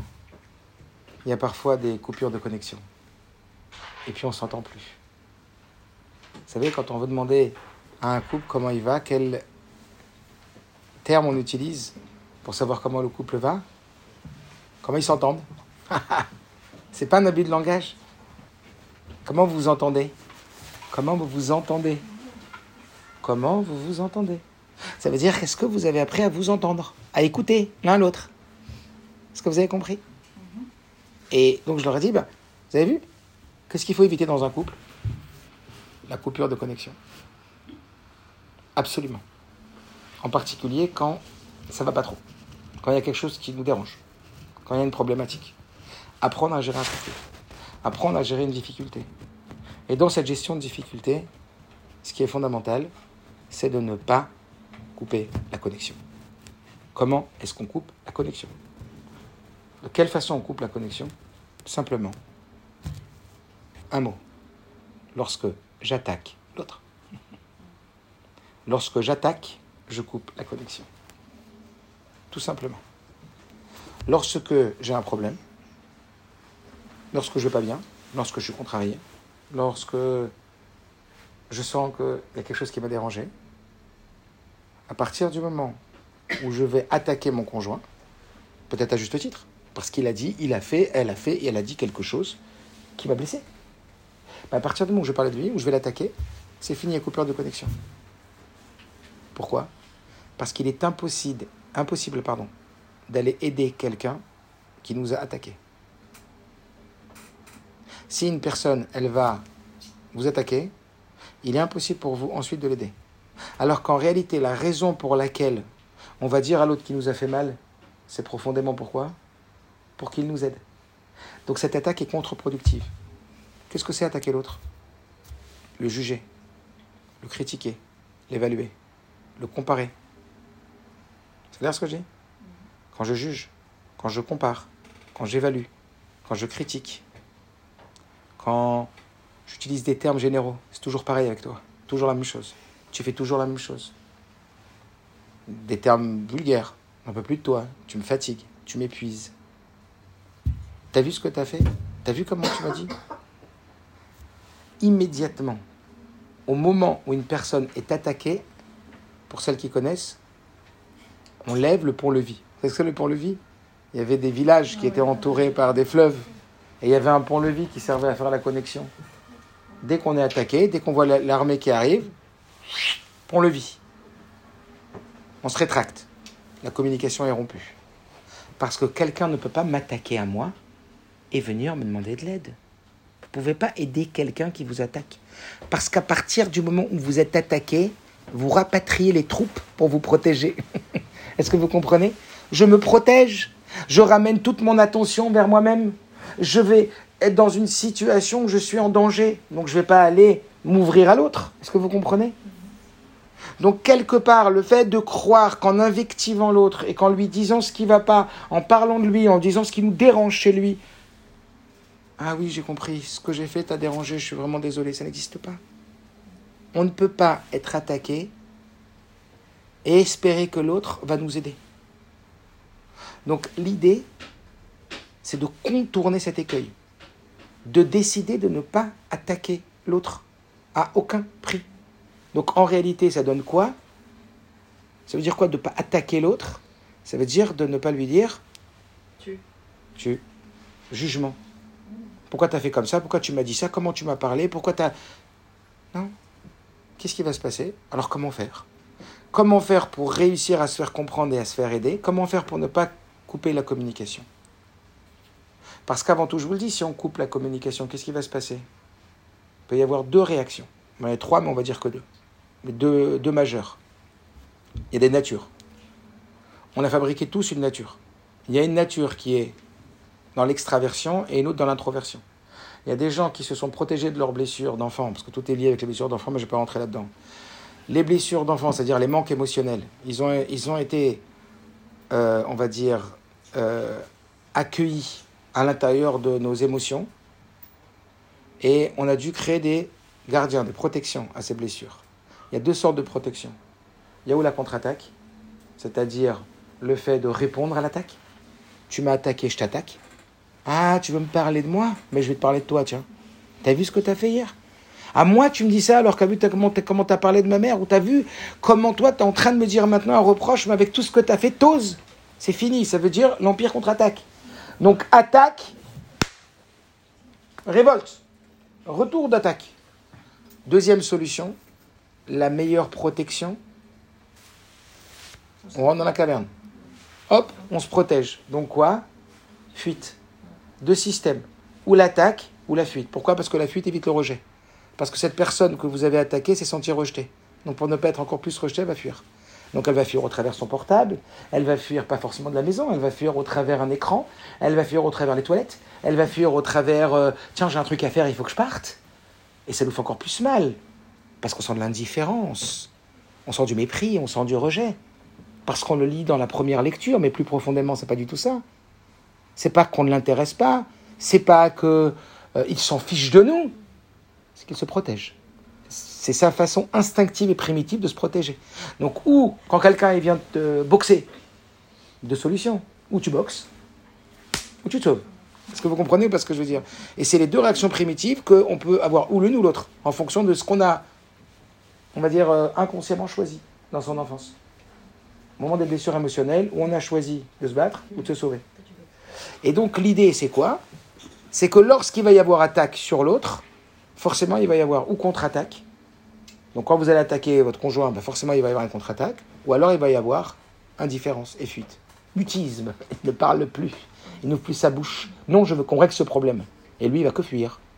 Donc en vérité, il va y avoir l'un des deux systèmes qui s'impose à nous. Est-ce que vous comprenez? Mais quand vous allez comprendre que ça s'impose à vous, vous allez comprendre que ça s'impose à l'autre. Est-ce que vous comprenez ou pas? C'est un système. Après, on peut travailler dessus, évidemment. Et le but, c'est. Dans tous les couples, vous aurez toujours un comme ça et un comme ça. Tous les couples, on s'attire. Les, opposés s'attirent. Est-ce que vous comprenez ou pas? Les aimants, c'est hop, aimant. Être aimant, c'est justement par son contraire. On est attiré par le contraire. Celui qui est régi de la même façon que nous ne nous intéresse pas. Parce qu'on est là pour euh, penser la blessure et arriver à, à être les deux. D'accord? Donc l'idée, c'est quoi? Pour éviter cet écueil qui est hyper fréquent, c'est de décider, de comprendre, mais ça c'est de la maturité, c'est du travail, c'est de la répétition, de ne plus parler de l'autre, mais de parler de soi. Comme je dis souvent, je tue. Quand je passe de la première à la deuxième personne du singulier, je tue la relation. Il n'y a pas de je tue, je reste au jeu. Donc quelque part, quand il va se passer quelque chose qui m'est inconfortable, je vais le dire comme un journaliste. Tiens, euh, tout à l'heure à table, il s'est passé ça et ça. Simplement, je dis les faits, sans juger, sans évaluer, sans critiquer. Et après, je parlais de mon sentiment. Voilà ce que j'ai ressenti. Voilà. Et puis en plus, ça, m'appartient, je suis responsable de mon sentiment. Puisque là, j'ai été vachement contrarié parce que déjà le petit il a eu des mauvaises notes, parce que l'autre il a de la température, parce qu'on devait partir en vacances et qu'on n'est pas parti. Donc je suis déjà dans un état émotionnel pas bon. Mais je sais que si c'était euh, un quart d'heure avant le départ et qu'on devait partir euh, aux Maldives euh, pour, euh, quatre, jeux- pour, pour qu'une semaine ou pour 15 jours, ben ça serait passé en deux minutes. Vous comprenez ce que je veux dire? Et puis, euh, et puis aussi, ça dépend des personnes. Donc, en vérité, la sensibilité qu'on a à une situation, elle est très dépendante de soi. Est-ce que vous comprenez? Chez vous, ça vous a fait mal ça, alors que chez l'autre, ça va lui faire mal autre chose. Et donc, c'est hyper euh, relatif à soi-même et à sa perception qu'on a des choses et à son état émotionnel, état hormonal, dans cette, etc. Donc, on va comprendre qu'on doit prendre la responsabilité de l'émotion que ce que l'autre nous a fait, a fait. Donc, lui est responsable de ce qu'il a fait, mais je suis responsable de ce que j'en fais. Donc, maintenant, plutôt que d'invectiver l'autre et de le critiquer et de lui dire que c'est mal ce qu'il a fait, je vais lui dire comment il pourrait m'aider. Je vais le laisser être dans une situation de donateur, de cadeau. Et le seul moyen, c'est de ne pas l'attaquer. Mais c'est de lui dire ce que j'ai ressenti et ensuite de lui demander de l'aide. Voilà, écoute, dans cette situation-là, il s'est passé ça et ça, on était à table, il s'est passé ça et ça, euh, euh, je t'attendais, ça fait une demi-heure sous la pluie, euh, et voilà, je t'attendais une demi-heure sous la pluie, j'ai j'ai pas jugé, j'ai pas critiqué, j'ai simplement relaté un fait. Et ben, je me suis senti hyper vexé. Je me suis senti pas qu'il n'y ait pas assez d'attention, qu'il n'y ait pas assez de valeur, et moi, ça m'a fait de la peine. Est-ce que je peux te demander maintenant? Et toi-même, tu vas réfléchir à, à la demande que tu vas faire pour pouvoir parer à ce mal-être, pour rétablir et donc lui donner et lui offrir l'opportunité de te donner ce que tu as besoin à ce moment-là. Vous vous rendez compte avec ça tout ce qu'on gagne? Maintenant, c'est oui un état d'esprit. Oui, c'est un état d'esprit constructif et pas évaluateur ou juge. C'est sortir de l'état d'esprit. J'ai le droit de le juger, j'ai le droit d'évaluer, j'ai le droit de dire ce que je pense. mais tu vas rien gagner, tu vas tout y perdre. Plutôt que de rentrer dans un état d'esprit d'évaluation, on rentre dans un état d'esprit de construction. Est-ce que vous comprenez? Et ça, c'est vraiment de la maturité. C'est vraiment, quelque part, reprendre le contrôle de notre émotion. Vous comprenez ce que je veux dire? Reprendre le contrôle de notre émotion, ça ne veut pas dire ne plus avoir d'émotion. Ça veut dire se sentir responsable de son émotion. Et dire à l'autre, voilà, en vrai, ce que je veux. Parce que quand on réfléchit bien, il y a plusieurs strates. On va dire à l'autre ce qui nous énerve, mais l'autre, après, il va, s'attaquer à nous, et on va être dans l'Empire contre-attaque, on va se battre, et on n'a on jamais dit le fond en vérité. Mais le fond, c'était quoi? Help J'aimerais bien que tu me donnes ce que tu vas pas donner. J'avais besoin de cette attention. Mais on n'est plus en mesure d'en parler, c'est trop profond. C'est pour ça qu'il y a des thérapeutes qui conseillent que plutôt que de dire, écrire. Parce que quand on écrit, on écrit jusqu'au bout. On écrit jusqu'au bout ce qu'on veut dire. Donc on, écrit aussi les dernières phrases où on dit le problème. Et qu'il n'y a que lui qui peut nous apporter ce qu'on a besoin. Est-ce que vous comprenez? Donc ça peut être une solution. D'écrire plutôt que de parler, parce que de parler, hop, il va s'interrompre, paf, paf, paf, paf, Donc l'idée c'est quoi? C'est de s'habituer tout doucement à cette stratégie. À se dire, il faut que je redevienne responsable de mes émotions. Responsable ne pas dire coupable. Je ne suis pas coupable de mon émotion, mais je suis responsable de mon émotion. Preuve en est qu'une autre personne aurait peut-être réagi différemment, ou que moi-même, dans une autre situation, j'aurais peut-être réagi différemment. Donc, ce qui ne veut pas dire que je ne vais pas demander à l'autre de l'aide. Mais je vais véritablement, plutôt que de critiquer, je vais demander. Plutôt que d'acerber, je vais demander. Et après, peut-être qu'il sera en mesure de donner ou de ne pas donner.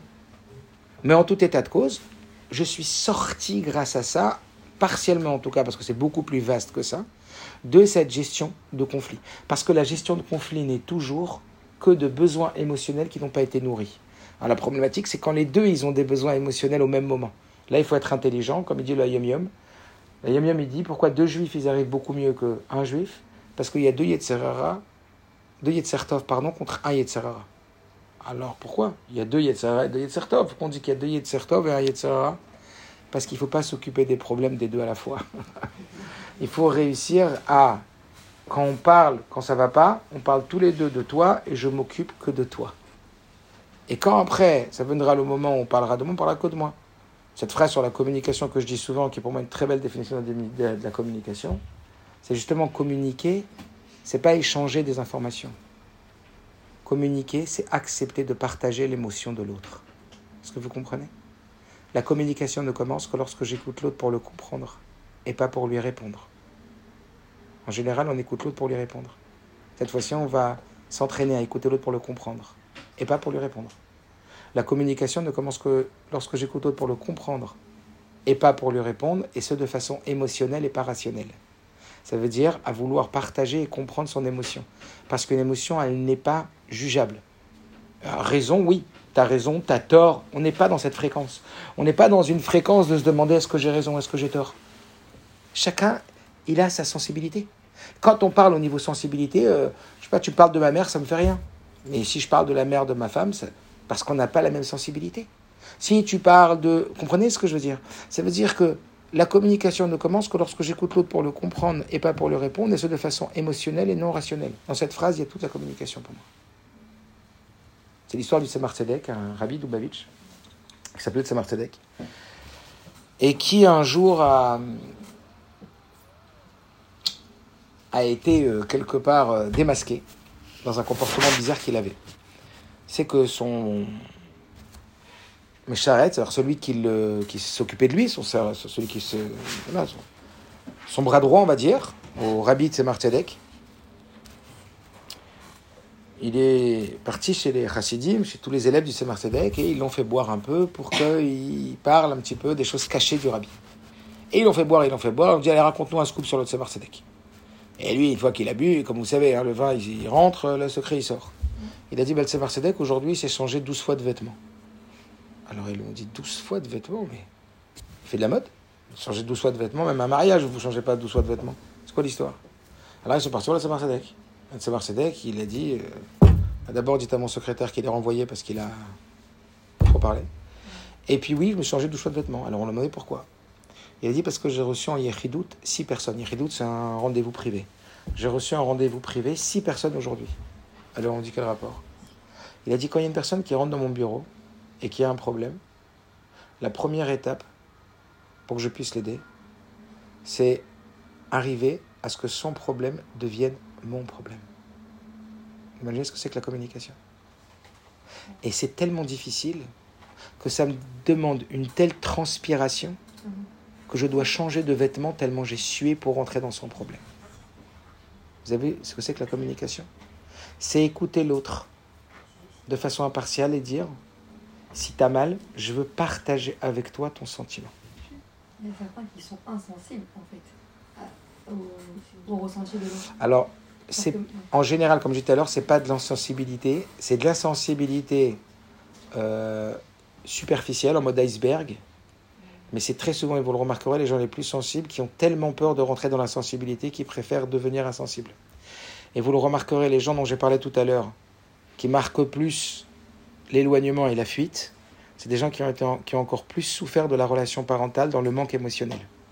Donc quand vous voyez quelqu'un qui vous montre comme ça de l'indifférence, c'est qu'en profondeur, il a tellement été sensible au manque émotionnel qu'il a préféré mettre une croix dessus et se dire je ne serai plus dans la sensibilité pour ne plus en souffrir. Comment? Il n'y a pas de l'égoïsme aussi? Oui, mais en règle générale, je vous dis, même cet égoïsme, il est né justement d'une protection par l'ego, parce que l'ego, c'est un protecteur. Et donc, c'est une forme de je préfère pas me sensibiliser à ça, plutôt que de rentrer. Il y a dans un livre comme ça, il raconte que Dieu préserve un homme qui avait fait des choses très très graves, qui avait tué beaucoup de personnes, et qui, bah, sauf, est passé à la chaise électrique, et il y a plusieurs personnes qui sont passées devant lui, qui étaient de la famille de chaque euh, personne qui était tuée, en le maudissant, en lui souhaitant le pire des mal. Et puis à la fin, il y a une grand-mère qui est passée, qui a perdu sa petite fille à cause de lui, et qui lui a pris la main et qui lui a dit euh, J'ai beaucoup de peine pour vous, que, que Dieu vous pardonne. C'est là que cet homme il s'est mis à pleurer et qu'il a eu un ressenti très très fort. On n'est pas en train de justifier quoi que ce soit. On est en train d'expliquer qu'en règle générale, tout le monde a un cœur. Mais il y en a certains qui ont reçu beaucoup beaucoup de chaînes autour du cœur et qui sont maintenant très très méfiants et qui se protègent énormément. Et quand on le voit à l'extérieur, on a l'impression que c'est des gens indifférents. Mais c'est en vérité des gens qui ont construit comme une forme de bouclier. Vous comprenez? Pour se protéger justement de ne pas rentrer dans la vulnérabilité. Parce que la sensibilité et l'intimité créent la vulnérabilité. Est-ce que vous comprenez? Et quand on vit avec des gens en général qui sont, on va dire, de bonne composition, mais qui ont des systèmes de protection comme ça, quand on sait ne pas les acculer, les accuser d'insensibilité ou d'égoïsme, mais plutôt les voir comme des gens qui ont été certainement très meurtris dans les émotions, et qu'on va aller tout doucement dans euh, nous l'aide à, à- son émotion et à lui parler en lui montrant que certainement qu'il y a quelque chose qui est bloqué chez toi. Mais je sais que tu n'es pas comme ça, l'identifier à quelque chose de positif. Vous allez voir qu'il y a des choses incroyables qui vont ressortir. Très souvent. Donc maintenant, tout ça pour dire que euh, l'idée, c'est justement de... Oui, de, donc pourquoi les 12 fois? Il lui a dit, d'accord, mais alors si maintenant euh, vous avez vu 6 personnes et vous êtes changé 6 fois, euh, parce que vous avez vu 6 personnes et vous êtes en train des problèmes, pourquoi vous êtes changé 12 fois? Il a dit, parce que tel un médecin, pour aider quelqu'un à sortir du trou, il faut d'abord en sortir soi-même. Donc il fallait après que je recrée une forme d'insensibilité à son problème pour pouvoir le sortir de son problème. Parce que tant que j'étais dans son problème, je ne pouvais pas l'en sortir. Ça veut dire quand les médecins, vous les voyez des fois très très froids, quand ils donnent des, des, des choses un peu dures, c'est parce que s'ils rentrent trop dans la sensibilité avec le patient, ils s'en sortiront pas. Donc quelque part, le Tzemar Tzedek, il a un petit peu amené pour moi, euh, en une histoire, globaliser le sujet de euh, justement la communication. La communication, c'est rentrer dans l'autre et comprendre ce que lui vit. Mais c'est pas possible de vouloir en même temps être centralisé sur toi et comprendre l'autre. Il faut mettre sa blouse blanche. La blouse blanche et la blouse du thérapeute. Est-ce que vous comprenez? Quand vous écoutez votre conjoint ou quand votre conjoint vous écoute, son rôle, c'est justement de devenir votre meilleur ami. Allez, maintenant, il n'y en a que pour toi. Pendant 10 minutes, on s'occupe que de toi. On est deux à s'occuper de toi. Est-ce que vous comprenez ou pas? Donc la communication ne commence que lorsque j'écoute l'autre pour le comprendre et pas pour lui répondre. Et ce, de façon émotionnelle et pas rationnelle. Alors, euh, pour parler maintenant de- des bonnes herbes, c'est assez intéressant. J'ai vu un Rambam, Maïmonide, qui parle de la misère de Batisraël dans Deot, dans les lois des, comportements et des valeurs. Rambam, il parle de la misère d'Avat Israël. Et qu'est-ce qu'il dit sur Avat Israël Selon vous, quelle est la première façon de formaliser ou de forma... Ouais Non, formaliser. Quelle est la première façon d'exprimer Avat Israël comment, comment faire pour faire Avat Israël Selon Rambam. Première façon. Regardez. Regardez. Sourire. Partager. Partager. Écoutez. Écouter. Donner. Avat Israël, c'est quoi pour Rambam En tout premier lieu? Allez, j'y vais parce qu'il est tard. Faire des Point. Faire des compliments. combien vous faites des compliments? Les maris adorent les compliments. Ce sont des petits poissons que l'on jette au dauphin. Énormément. Le problème, et les femmes aussi, hein, mais les maris beaucoup.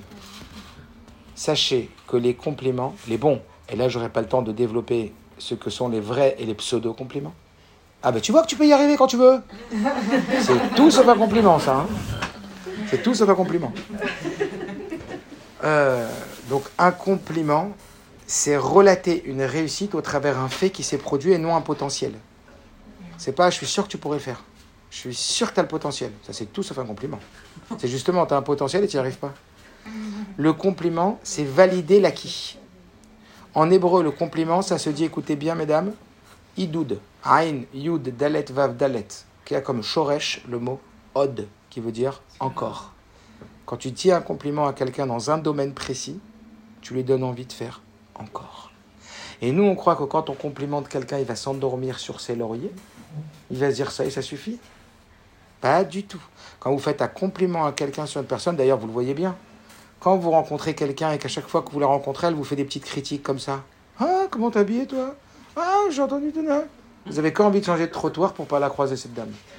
C'est vrai Mais quand il y a une personne qu'à chaque fois que vous la voyez toute mignonne, elle vous fait que des compliments, vous avez envie de changer de trottoir pour la rencontrer. Est-ce que vous comprenez Les compliments, vraiment, ne croyez pas. On n'est pas là pour passer de la pommade pour rien. Les compliments, ça construit. Les compliments, ça donne la conscience de la valeur qu'on est capable d'y arriver à faire mieux. Même si on ne Est-ce- pense pas. Non, c'est une bonne remarque. Il faut faire des compliments qu'on pense. Des compliments qu'on pense. Et ces compliments qu'on pense, et ben après, vous allez voir, on va voir le deuxième, euh, la deuxième bonne herbe avec laquelle on va finir ce soir. Mais on peut toujours trouver à dire des compliments positifs sur une personne. Après, non, non, je parle. On peut faire un compliment même sans vraiment le penser. Non, Faire plaisir. oui, mais il faut que nous, on soit sincère dans ce que l'on fait. Parce qu'après, un, on va le regretter. Deux, l'autre, il peut sentir que c'est faux. Et trois, euh, l'objectif, c'est de viser la réussite réelle de l'autre. Donc si par exemple, il a l'habitude d'arriver toujours une demi-heure en retard, et que là, il est arrivé à l'heure, dire ça me touche beaucoup que tu sois arrivé à l'heure. Et pas, ah bah ouais, c'est mieux que d'habitude. Hein. C'est cata, ça. Vous comprenez ce que je veux dire? Même sur ça, ça peut être un petit compliment. Comme j'ai dit tout à l'heure, le jardin, il s'entretient au quotidien. Ah, c'est sympa, t'as pensé acheter ça. Ah, c'est sympa, tu m'aides à la cuisine. Ah, c'est sympa, c'est rien. Mais ayez l'œil vif, et on va le voir tout de suite, à regarder ce qui va. Est-ce que vous comprenez ou pas? On a une tendance à regarder ce qui va pas. Alors, je sais pas qui est maman ici, et peut-être beaucoup d'entre vous. Aujourd'hui, combien vous avez fait de compliments à vos enfants et combien de critiques vous avez fait Sachez qu'il y a des sondages qui ont été faits, qu'une des raisons pour laquelle, une des raisons pour laquelle en, en France, les enfants font beaucoup moins d'études universitaires de haut niveau que dans d'autres pays, c'est parce que des statistiques qui disent qu'un enfant à l'école reçoit 8 critiques pour un compliment. D'où comprendre que devant l'échec ou devant la difficulté, on baisse beaucoup plus vite les bras. Une personne qui a été bassinée dans son enfance de reproches, même si c'était avec une bonne intention. Parce que vous savez pourquoi on fait des reproches à nos enfants toute la journée? Par bonne intention. Vous connaissez cette phrase en français L'enfer est pavé de bonnes intentions. Attention bonnes intentions. Les bonnes intentions peuvent créer un enfer. C'est un enfer à la maison. Je rentre à la maison, je me fais critiquer du matin au soir. Mais c'est parce que je l'aime. Bah oui, mais il y a 24 000 élèves de Rabbi Akiva qui sont morts parce qu'ils s'aimaient. Attention à l'amour. Attention à cet amour dangereux. Est-ce que vous comprenez? Donc, quelque part, le compliment, il va construire. Habituez-vous, obligez-vous à faire à votre mari trois compliments par jour. Vous allez voir la transformation. Trois. Trois par jour. C'est pas beaucoup Non, mais des petites choses, dans, dans des petites choses. Par exemple, d'habitude, il n'a pas rangé ses chaussures. Merci d'avoir rangé tes chaussures, ça va m'éviter. Tiens, qu'est-ce que t'as, toi, me dire euh, merci pour ça Ouais Qu'est-ce que Non, mais je voulais juste te dire que j'exprime verbalement ce que je ressens. Et parfois, je ressens plein de petits, de micro-satisfactions que j'exprime pas. Faire un compliment, c'est exprimer la micro-satisfaction. Et vous allez voir que c'est de ça qu'on va être rempli. Est-ce que vous comprenez? Ça veut dire que mis bout à bout ces micro-satisfactions, et on va le voir dans le dernier point des bonnes herbes, c'est celui-là qui va nous faire connecter avec le bien de l'autre. Le dernier point des bonnes herbes, c'est quoi? Habituez-vous à voir l'autre avec l'œil droit et pas avec l'œil gauche. Nous ne vivons pas avec la réalité. Nous vivons avec le prisme de la réalité. Nous vivons avec notre lecture. Nous vivons avec notre interprétation. C'est l'interprétation de ce que l'on vit qui crée notre vie. On ne vit pas avec l'autre, on vit avec l'image qu'on a de l'autre. Ce que je suis en train de vous expliquer maintenant, c'est un point qui est fondamental. Là où on place notre attention, là où on place notre concentration, c'est là où va notre énergie. Là où on place notre attention, c'est là où va notre énergie. Ça signifie que si vous décidez de focaliser votre attention, on parle de la même personne. Je pas parler de votre mari, je parler pour l'instant d'une autre personne, après vous transposez à votre mari. Si vous décidez, écoutez bien, ce mot est très puissant. Si vous décidez, vous faites le choix de focaliser votre attention sur les qualités d'une personne et pas sur ses défauts, vous allez vous donner le droit de profiter de toutes ses qualités. Et vous allez amplifier ses qualités et diminuer ses défauts. Et ça, c'est la chita du rabbi, c'est la chita de la psychologie positive, c'est la chita de la thérapie collective ou comportementale. Ça change tout. Je vous le dis, tout dépend de notre cerveau. Tout dépend de la lecture que l'on fait de notre cerveau. Vous savez que l'image que vous voyez maintenant, vous le savez certainement, c'est pas l'image que vous recevez, c'est l'image que votre cerveau lit. Et il y a une déformation dans le cerveau. Mais c'est pas grave, c'est comme ça que Dieu il a créé l'être humain. Pourquoi? Pour lui montrer que ce qui compte, c'est pas ce que tu vois, mais c'est ce sur quoi tu vas porter ton attention. Je vais vous lire trois petits mots du rabbi qui vont bien euh, clarifier cette idée. Écoutez bien. Mhm. Vous me décrivez dans votre lettre votre relation avec votre mari. Il semble que jusqu'à maintenant, vous avez adopté dans cette relation la conception des maîtres du moussard. Le moussard, c'est la morale, consistant à mettre en évidence les défauts de votre mari et de les souligner. Ça veut dire que vous avez cru bon, que la façon d'améliorer votre relation et d'améliorer votre mari, c'était de souligner tous ses défauts. De regarder ça. C'est la conception du moussard. Je vois le mal pour le balayer. Il est inutile de se plaindre du passé, dit rabbi. Mais au moins à l'avenir, vous adopterez dans ce domaine les voies de la chassidoute, consistant à mettre en évidence les qualités. Et le fait que s'il les utilise à l'avenir, encore plus qu'il a fait jusqu'à maintenant, eh bien, tous y gagneront matériellement et spirituellement. Parce que le rabbi dit, c'est une façon de voir l'autre. Lorsque je m'arrête sur les défauts de l'autre, je vois quelqu'un avec des défauts.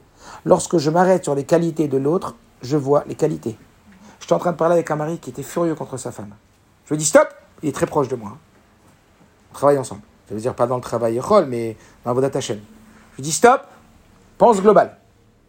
Pense global, ça veut dire pense général. Rappelle-toi de tous les bienfaits que ta femme elle t'a fait. Regarde-la, vue d'hélicoptère. Regarde-la d'ensemble. Ne t'arrête pas, ne te focalise pas sur ce point noir. Regarde la globalité. Vous connaissez l'histoire là du prof qui a donné la feuille à chaque élève? Et que sur la feuille il y avait un point noir au milieu. Et il a demandé décrivez-moi ce que vous voyez. Ils ont tous dit on voit un point noir. Et je comprends pas, il y avait 98% de la feuille qui était blanche, vous avez vu que le point noir? Il n'y en a pas un qui a dit j'ai vu 98% de blanc et 1% de noir. Pourquoi tes yeux vont que sur le noir? On a une tendance à focaliser sur le mal. Et quand on focalise sur le mal dans notre génération, on ne détruit pas le mal, on l'amplifie. Parce que là où tu mets ta vitalité, là où tu mets ton énergie, tu mets l'amplification. Donc, quelque part, le rabbi dit, dans notre génération, ça ne fonctionne pas comme les anciennes générations. Avant, pour combattre le mal, il fallait attaquer le mal. Aujourd'hui, pour combattre le mal, il faut focaliser sur la lumière et sur le bien. Un peu de lumière repose beaucoup d'obscurité. Et ça, c'est un état d'esprit général. Donc, le rabbi dit ici, regardez, écoutez bien, c'est une femme qui se plaint de son mari et qu'elle dit J'en peux plus des défauts de mon mari, il est plein de défauts. Voilà ce que le rabbi lui fait. Il lui fait une bracha, le rabbi, écoutez bien cette bracha, et la fin de cette bracha. Que Dieu béni soit-il, vous accorde le mérite, que Dieu béni soit-il, vous accorde le mérite, donc c'est un mérite, hein, d'observer désormais votre mari uniquement avec un œil favorable. Que Dieu vous donne le mérite d'observer uniquement votre mari avec un œil favorable, et ainsi pour vos enfants, auxquels Dieu accordera une longue vie. Et lorsque ce sera le cas, lorsque vous aurez décidé de focaliser votre attention et votre regard uniquement sur les qualités, vous observerez par vous-même à quel point il y avait déjà lieu de se réjouir. Ça veut dire que parce que tu ne focalises pas sur les qualités, t'en profites pas. Quoi, il faut attendre qu'ils partent Il faut attendre qu'il n'y ait plus? Est-ce que vous comprenez? Ça veut dire qu'il y a combien de choses en vérité? Ça, c'est un état d'esprit général. Pourquoi la normalité tue la conscience de la valeur de ce que l'on a? Je répète, la normalité tue la conscience de la valeur de ce que l'on a. Elle tue pas la valeur de ce que l'on a, mais la conscience. C'est quand on l'a plus, quand on a un bobo à la main, quand on a un plat, que j'ai vu mon ami, il s'est cassé l'épaule, il était comme ça, il m'a dit, mais non, je sais ce que c'est que la valeur d'un bras, hein. ça fait trois mois que je galère avec mon bras. Quoi, il faut que tu plus l'utilisation du bras pour prendre la conscience? Eh ben, c'est comme ça qu'on fonctionne. Donc le rabbi dit, plutôt que de rentrer dans ça, canalisez, concentrez votre regard sur les qualités, trouvez-lui des compliments. Pas des faux compliments, mais il y a de quoi trouver chez chacun. Et vous aurez de quoi vous réjouir. Vous comprenez ça? Dans le même ordre d'idées, vous c'est le rabbi toujours, hein. vous dissimulez vos fautes à vous-même, ce qu'on appelle l'amour propre. Vous dissimulez vos fautes à vous-même. Alors agissez de même avec votre mari. Mettez de côté ses défauts et admirez ses qualités. Écoutez bien cette phrase du rabbi. C'est ainsi et uniquement ainsi qu'on met l'amour en pratique. Parce que l'amour propre, c'est quoi? L'amour propre cache nos propres défauts. Eh bien, tu veux aimer l'autre. Aimer l'autre, c'est voiler ses défauts. Et focaliser sur ses qualités. Donc le rabbi dit, vous dissimulez vos fautes à vous-même et aux autres, alors agissez de même avec votre conjoint, mettez de côté ses défauts, admirez ses qualités, et c'est ainsi qu'on met l'amour en pratique. Donc pour le rabbi, mettre l'amour en pratique, c'est pratiquer cet exercice. Ça ne veut pas dire qu'on ne va pas pouvoir dire ce qui ne va pas. On ne joue pas la politique de l'autruche. Mais quand nous-mêmes, on décide de focaliser sur les qualités et qu'on focalise sur le bien d'une chose, non seulement on se réjouit, on profite du bien, mais on donne une identification positive à l'autre. Et on lui donne envie d'être meilleur. Parce qu'en vérité, c'est ce à quoi on s'identifie, ou on nous identifie, qu'en fin de compte, on ressemble. Je finirai cette dernière lettre du rabbi qui est dans le même sens. Comme le souligne les sages, la paix qui doit régner entre un homme et son épouse est particulièrement importante. Ça, on l'a dit toute la soirée. Vous devez donc l'obtenir dans toute la mesure du possible, d'autant que de cela dépend le bonheur de vos enfants et de vos petits-enfants. Parce que quand les enfants ils voient papa et maman qui s'aiment, ils sont top. Quand papa et maman ils se disputent, ils se sentent complètement fautifs et responsables. Parce que pour eux, papa et maman n'habitent ensemble que parce qu'eux sont là. Est-ce que vous comprenez? Donc ils se sentent responsables et fautifs de tout. Notre Torah nous enseigne, et la Chassidoute en particulier nous dit, que l'homme est créé avec l'œil droit et avec l'œil gauche. L'œil droit est celui de la générosité, et il montre à un juif la nécessité d'observer ce qui est bon. Nous, précurseurs de Mashiach, comment on fait venir Mashiach? Comment on révèle Dieu sur terre, ça Mashiach? En révélant le bien qu'il y a dans chaque chose, parce que Dieu est fondamentalement bien. Donc quand on cherche le bien de chaque chose, on révèle la partie divine de la chose, vous comprenez? La partie la plus profonde. Et il dit, et rien ne résiste à la volonté. Ainsi comme le Torah l'ordonne, qu'il en soit ainsi, et il est donc certain qu'on dispose tous des forces et des possibilités pour mettre en pratique cette injonction. Rien ne résiste à la volonté avec ma bénédiction pour donner les bonnes nouvelles. J'en ai fini là. Donc pour résumer, on a parlé très vite fait petit 1 de l'incidence de la réussite de notre couple sur notre réussite dans notre mission spirituelle. Petit 2, on a parlé 99% la réussite de son couple, c'est respect scrupuleux de pureté familiale. Ensuite, on a parlé Welcome to Paradise, que la maison soit un paradis. Attention, dans le jardin, il y a les mauvaises herbes, et les bonnes herbes. Dans les mauvaises herbes, on a parlé de deux choses. Du fubbing, attention au portable et au WhatsApp. On doit contrôler, gérer. Et deuxième point, on a parlé de l'attention, ne pas couper la connexion au sein du couple dans une gestion de conflit. Et pour les herbes positives, on a aussi parlé de deux points. On a parlé de la méthode Israël qui passe avant tout par le compliment qui pousse à l'amélioration de la personne et à la confiance qu'elle a dans la réussite, ce qu'elle peut avoir d'être la meilleure version d'elle-même. Et deuxièmement, on a parlé d'utiliser l'œil droit, chassidoute, voir le positif de l'autre et le mettre en avant avant tout, et c'est ça, révéler l'aspect positif de chacun qui conduira à Hashem et amènera à activer l'avenue du Mashiach et à offrir le meilleur de nous-mêmes, le bien-être à nos enfants. Mashiach Nao.